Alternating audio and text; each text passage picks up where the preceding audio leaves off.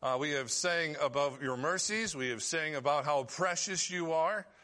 And now I pray, Lord, you would allow your word to come forward. And I pray in our time together, you would help us to grow in grace and truth. In Jesus' name, amen. So this last week, um, you know, because of Mother's Day, uh, a lot of people were on TV, particularly famous people were on TV, uh, talking about their moms.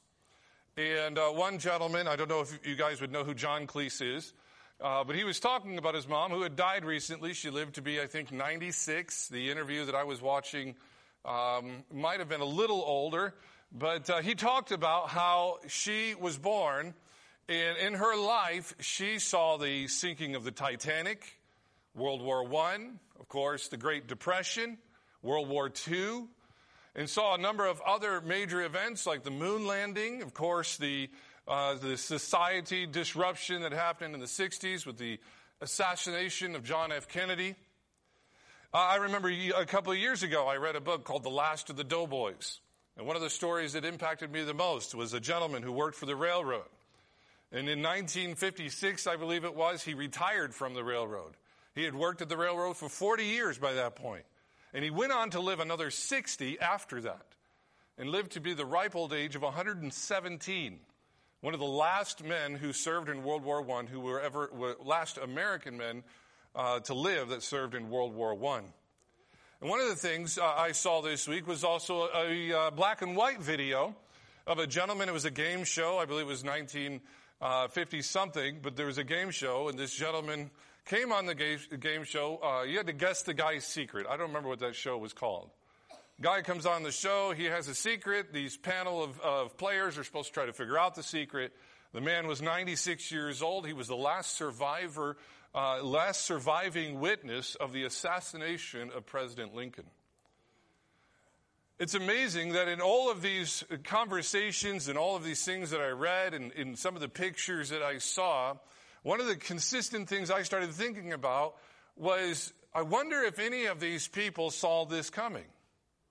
I wonder if uh, what they would have felt like, for example, to watch the whole world go to war for the first time. Wondering about here, uh, seeing them, uh, seeing somebody go to the moon. Imagine being born in the 19 or the 1880s, living long enough to see man go to the moon.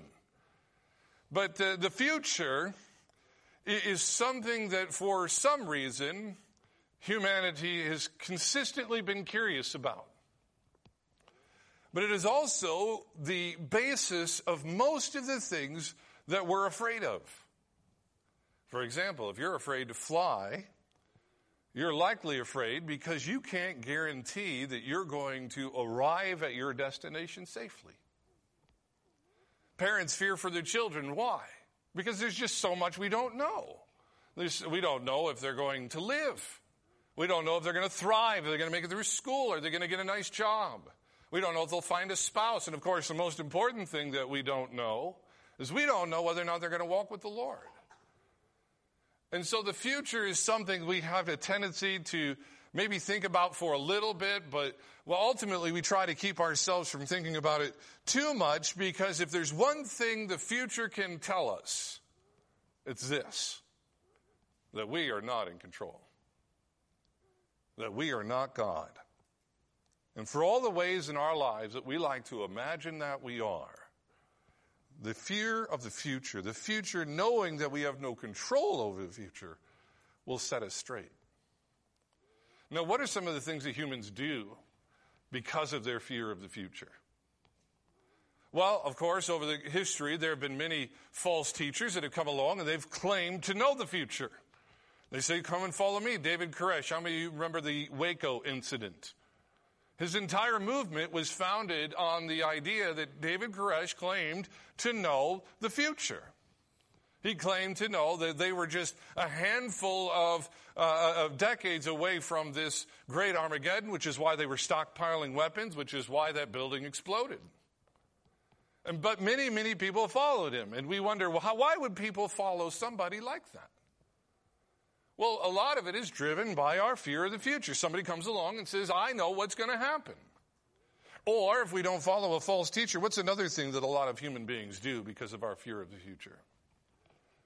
We look to a complicated system of the stars, don't we? A thing called horoscopes. We wonder if the alignment of the moon or the alignment of Mars and, uh, and perhaps the star Pisces, if they're in alignment, maybe that's the day you're going to be, uh, meet Mr. or Mrs. Right. Or if perhaps this constellation is in the northwest corner of the sky, the next day you are free to go shopping. There are going to be good sales.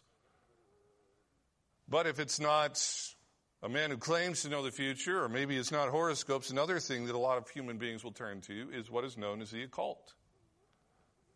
Fortune tellers, tarot card readers, Ouija boards. We have this incessant desire if we ever get this idea that we could know the future, we will, we will go after it. It's something of considerable interest. Now, throughout the Bible, all of those things are forbidden. God says if a, a man comes along and predicts the future and he's wrong, he's a false teacher. God tells the Israelites, don't look at the stars to try to figure out the future. And of course, he forbids them from ever turning to the occult. But God does know our struggles. He does know that we want to know the future. He knows that we struggle with knowing that we can't control the future. And so he does dedicate part of scripture to telling us about the future. Now, one of the things I want to do this morning as we come to the book of Daniel is see in this final summary of the book some lessons that God has for us as he reveals things to us about the future. Uh, I want to just put a plug in here for Sunday school. I'll be the Sunday, adult Sunday school teacher for the summer. Uh, I've landed, finally decided I'm going to do the book of Daniel, the book of Revelation. Uh, I'm, I'm realizing that I can't cover everything in 35 minutes on a Sunday morning. So I want to go ahead and take and extend this series into that Sunday school class. But the book of Daniel is perfectly divided. First half of the book is a historical record. You read about Daniel. You read about all the things that he faces and all the difficulties he has to deal with. And a lot of times in his story, he doesn't know what the future is going to hold, right? He doesn't know what's going to happen. The moment he gets to the bottom of the pit, he doesn't know what's going to happen. His three friends, Shadrach, Meshach, and Abednego, get into the furnace and they say to the king, We have no idea what's going to happen, but we're going to follow the Lord. And then the second half of the book is a series of four visions that are exclusively about the future. And so this final section of the book is really just a summary of this section on, uh, on the vision part of the book. But again, there are lessons for us. As God tells us about the future, He not just, He doesn't just tell us to pique our curiosity. He tells us these things to teach us lessons. And in this section of scripture, I have three lessons I want to point out to you that we see here. Number one, the first lesson is that we can trust God with the future. We can trust God with the future. Look at verse 4. God says to Daniel, Shut up the words and seal the book. To seal a book, we're not talking about our, what we think of as far as book form. Of course, this is going to be a scroll. He's saying, seal up this book. Now, this is an interesting picture because earlier in the book of Daniel, we find out about a cultural law that was happening in that day. In the Medo Persian Empire, we're told in the book of Daniel, the king, when he decided to make an edict or he would decide to make a law, once he sealed it, not only does the whole country have to obey that law, but so does he.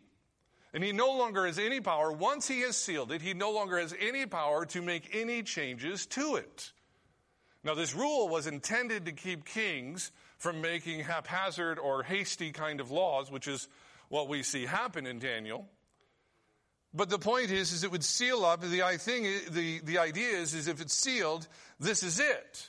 So God is saying to Daniel, this thing I have told you, these visions I have given you about the future, I want you to seal them up. Meaning God is saying, I have no intention of changing any of this.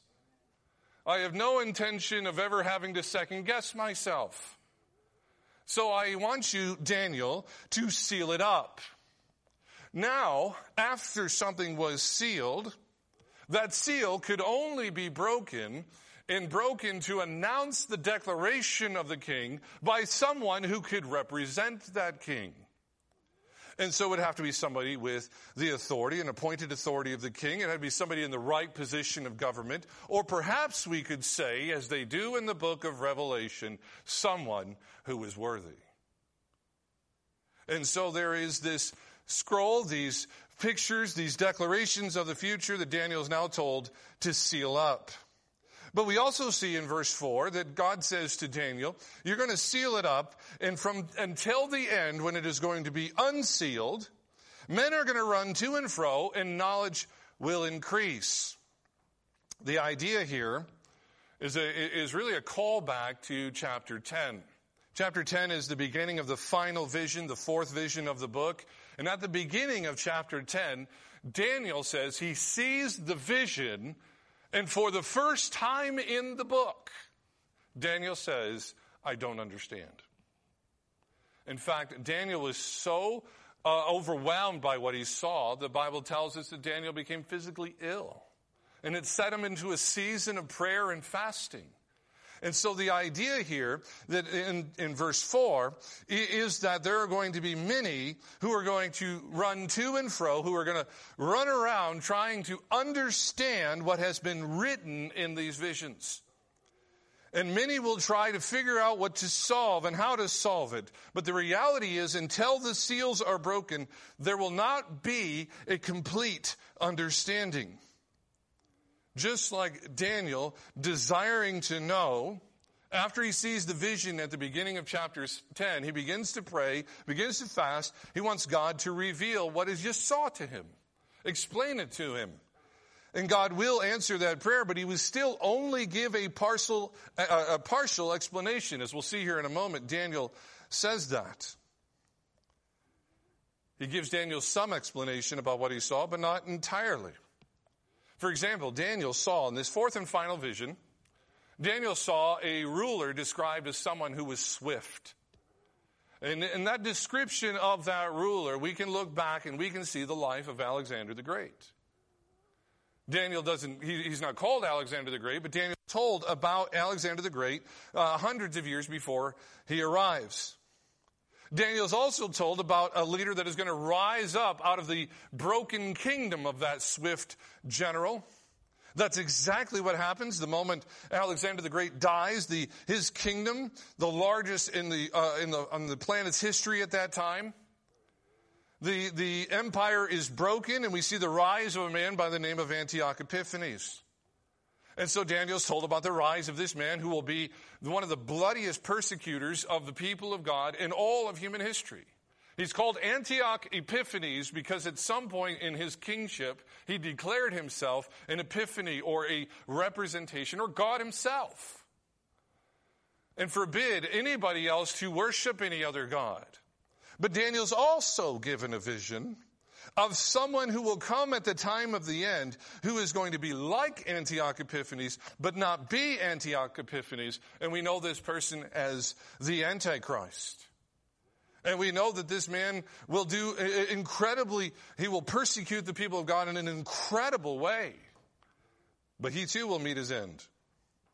But the point here is that Daniel has been shown a vision of the future that God has already decreed.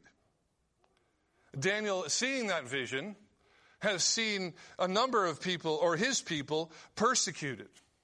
In that vision, he sees the, decora- the, the, desecration of God's temple. In that vision, he sees open blasphemy. He sees terrible things, but he also sees things that are completely and utterly unclear.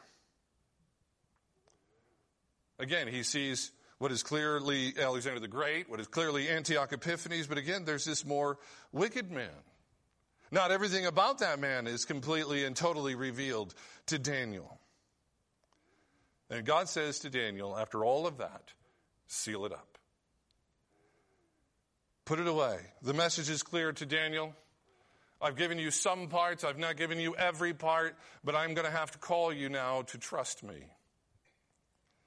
One of the applications for us out of this is we must be careful because it seems to be almost an industry today to take sections of our Bible like Daniel that gives us apocalyptic, futuristic prophecies and not treat them like tarot cards and horoscopes. To not look at them in the sense of we're going to try and map this out and we're going to figure out what this person is and who that person is.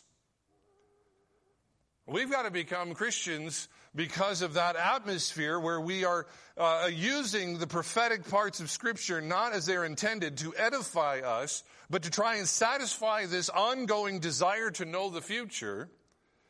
A lot of Christians today are getting caught up in conspiracy theories.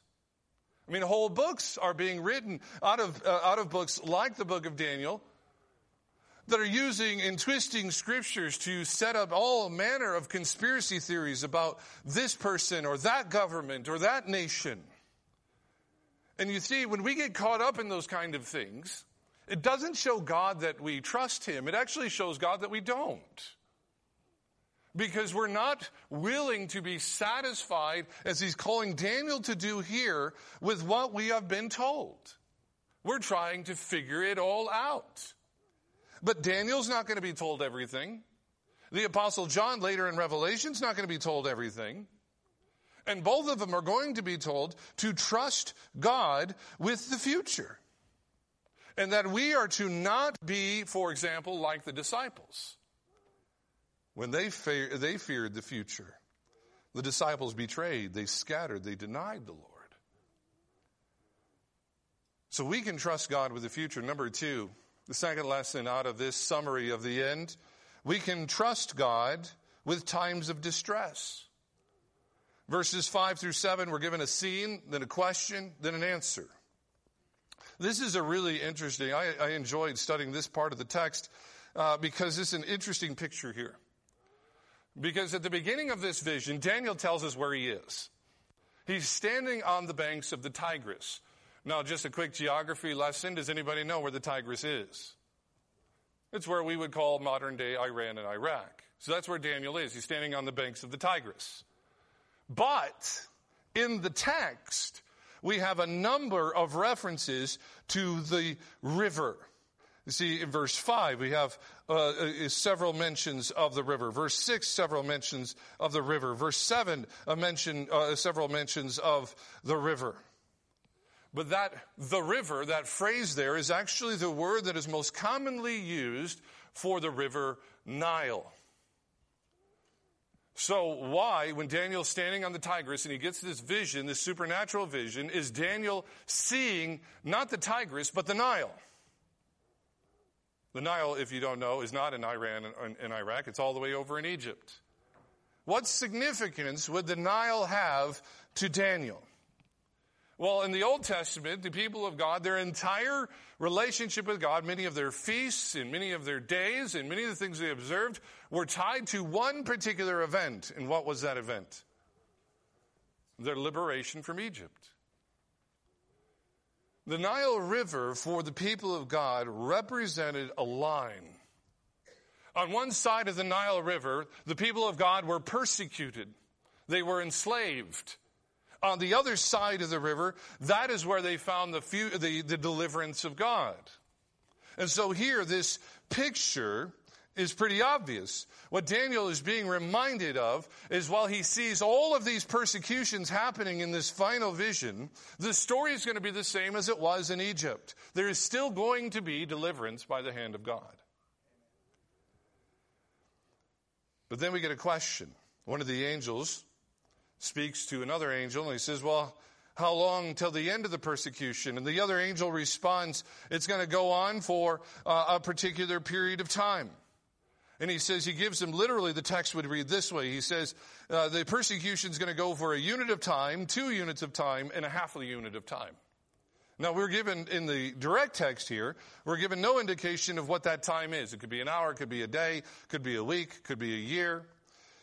We could make a pretty good guess, though, because back in chapter 7, the same phrase is used. And there, the number is three and a half years. And so we could look at this, and it would make a lot of sense to look at this and say the angel is saying to Daniel, or saying to each other, that in three and a half years, it'll take this Antichrist to destroy or to shatter the power of God's people. What does the text mean by that? Well, it's likely the idea that it's going to take him three and a half years to burn down churches, to lock people up, to take their property, to set them into the margins of society. He's going to shatter their power. But it's also the idea that we, we should understand three and a half. I don't get into numerology very much when it comes to scripture, but one number is pretty consistently uh, clear in scripture, and that is the number seven. Seven means to be done. So three and a half means is a broken number, meaning that while the, this persecutor will persecute the people of God, and he'll shatter their power at three and a half years, it means that his shattering or his persecution will not be in totality. Some people, or some scholars look, for example, at Antioch Epiphanes. His persecution of the Jewish people lasted approximately three and a half years. Other people look at different times. I'll mention that in a moment. But the point of the, the, the time, times, and a half a time, the point of the text is to say that there is a limit to it. That in the midst of the chaos and the fear and distress, all caused by the Antichrist, Daniel's being told that God is the one who is still in control. But that is an interesting question. Two word question how long? Have you ever had a kid ask you that on a trip? How long? It is, it is one of, if not the single most popular question in all of the Bible. How long? Abraham and Sarah were given a promise, right? Told they were going to have a boy. He was going to be the boy of blessing. And they got caught up in this question of how long. And because they got caught up with it, twice Abraham gave his wife away, and once his wife gave him a handmaiden. The people of God in Egypt asked, How long? And, and, Moses tried to take the matters into his own hands. He ends up killing a guy and then having to spend 40 years in the desert. Once he's used by God to deliver the people that get out into the desert, and they ask, How long until we get to go to the promised land? And by that point, Moses is starting to ask God, How long do I have to put up with these people? And you see it all through the prophets. The prophets will ask the question, How long, Lord, until you bring judgment? Or, Lord, how long until you're going to bring deliverance? The psalmist will ask it several times How long, Lord, until you're going to answer my call? The disciples will ask Jesus, How long until you'll establish your kingdom?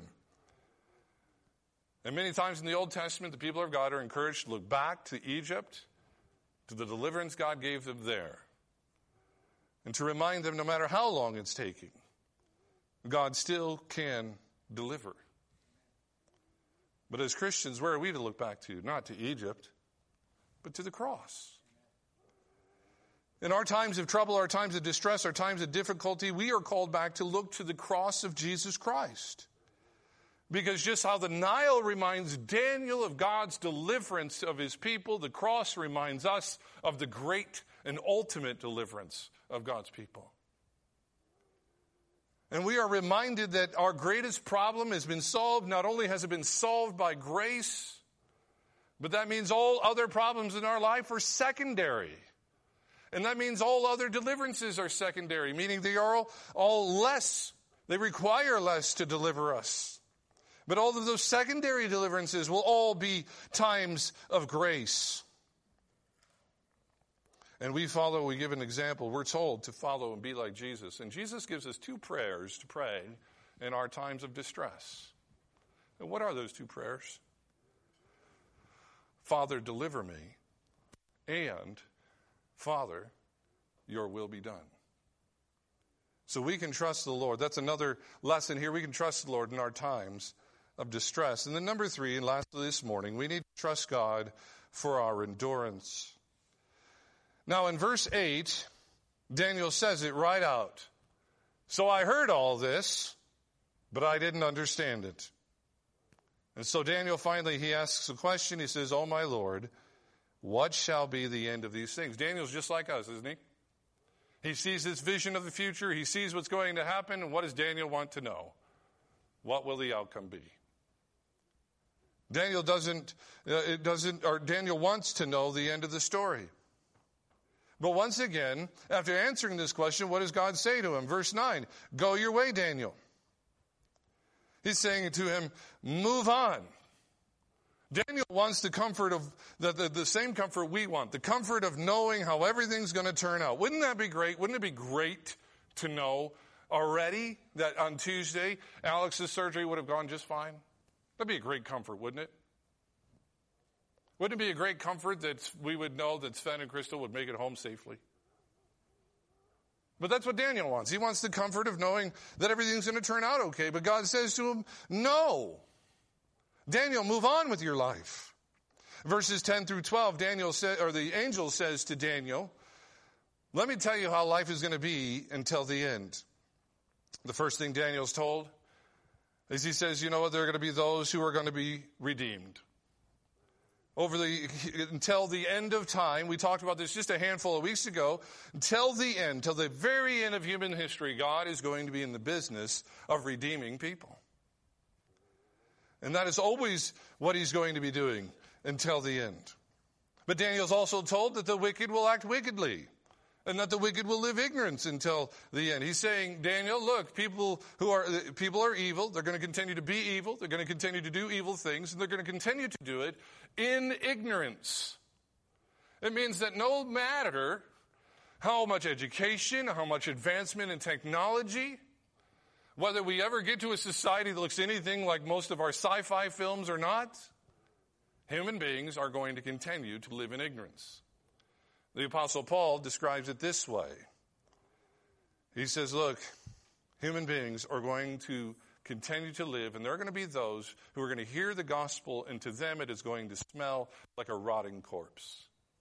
Even though it is the nourishment, it is the bread of life, it is the, the clear water to, to the thirst of their soul, all they're going to smell is a rotting corpse.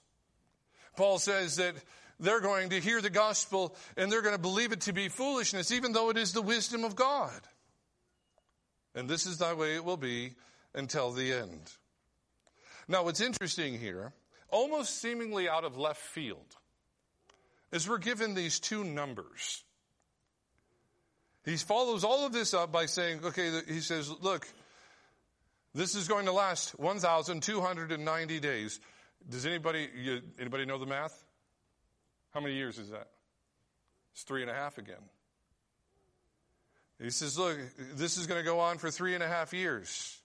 But then, interestingly enough, in the next phrase, this angel says to Daniel, blessed or a blessing upon those who make it 1,335 days. So we're talking about three and a half years plus approximately a month. Now, I take the interpretation here that these numbers are symbolic because of what he's just said about how the people are going to be redeemed and then there's going to be people who are always going to be wicked and this is just this cycle is going to keep going until the end. I think these numbers are meant to be symbolic. Now, some scholars, let me explain to you, some scholars do look at Antioch Epiphanes and they see this number and they go, look, his persecution lasted three and a half years. When it stopped, he died a month later. Other people go to uh, AD 70 for three and a half years, there was tension on the Temple Mount. And then after about three and a half years, it took him a month to dismember the temple. But again, I, I, that's not really given to us anywhere here in the text. I think the number is meant to say this. Three and a half years has been thrown at Daniel several times. He's been told about this limiting of God, of the persecution of the people of God for three and a half years. He's given this number again and again and again. So, what would be the significance of adding a month? And I think the idea here is this Blessed is the one who remains faithful no matter how long it takes. You see, sometimes it's easy to hold on when you think you know when the end is going to be. But the point that I think is being made here is the blessing is for those who are willing to hold on, to endure, to remain faithful, no matter how long it's going to take. And then the very last verse of the text. The angel says to Daniel, Go, live, and die. Find your rest in heaven and find it until the day of resurrection. Now, one of the greatest and most glorious pictures of the resurrection is in the first verses of this chapter. The idea that we are going to be resurrected into resurrected bodies. We're going to live in the brightness of the glory of God. But not just that, according to those verses. We're going to be a part of the brightness of the glory of God. But the point I think here is to say to Daniel one more time, trust me. And now, Daniel uh, is certainly a picture of endurance, right? Here's a teenage boy. He's taken into captivity, far away from home. He's given the opportunity to, to cast aside his faith. At the potential cost of his life, he stands with his faith. Daniel is faithful as we walk through the book. Daniel's faithful as he watches the nation of Babylon, which took him captive, fall and sees the rise of the Medo Persians. Daniel continues to be faithful, knowing that there are enemies watching, wanting to throw him to the lions. We know that Daniel endures even through old age. But this text tells us, according to verse 8, that Daniel didn't always understand. That Daniel had to be reminded many times of the reality that it was God, not Daniel, who was in control. In fact, the name of God used by Daniel the most in this book is the name Adonai, the one in control. Daniel did have questions like us. Daniel did struggle with fear of the future, just like us. But God's response to him is trust me and live.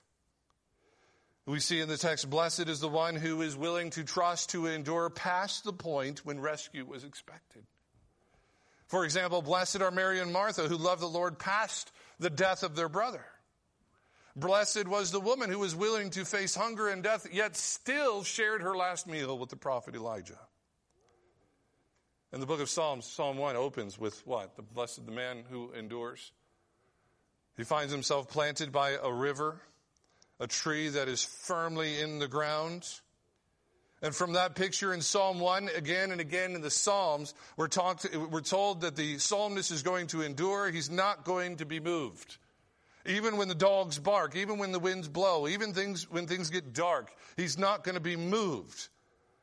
Of course, our example is Christ. Once again, the Bible tells us he endured what? The cross. He endured, we were saved, he was glorified. And this is the example to follow. And the Bible says an attitude like the one that Christ had is only found by the sovereign, sustaining, and keeping grace of God. I tell people this all the time when they come to see me. If there's something that Christians want, we always want uh, we want the grace now for what we're worried about later. We want God to come and give us comfort now for the thing that hasn't happened yet. And what I tell people is it doesn't work that way. The promise we have is that we're going to get the grace we need when we need it. And we have to trust what God has told us that we will not be left alone. So God knows this. He knows our fear of the future. And in His mercy, in His book, He gives us glimpse, glimpses of the future and He asks us to trust Him. He tells us that there's going to be distress, but again calls us to trust Him. And if we're going to endure through all of these difficult things and all the things we face, we're going to have to trust Him. And the prayer that Christ prays in the garden is going to have to be our prayer Father, thy will be done. Jesus told his disciples several times. He said, Look, I've come to do my Father's will. I've come to eat the food that my Father has prepared for me. I've come to drink the cup. And He did it for us. He did it for us to purchase our future in spite of our past. And so let us follow the example of trusting God. We can trust God with the future. We can trust God in the midst of our distress. And we must trust God if we're going to endure. Let's pray. Father, thank you for the lessons that come to us, the edification that comes to us, even as we look at texts that are sometimes a little difficult to understand, but also texts that tell us about a future that, uh, that uh, we may never experience. But your word is edifying, your word is truth, and it shapes and molds us and encourages us towards Christ. And we pray this in Jesus' name. Amen.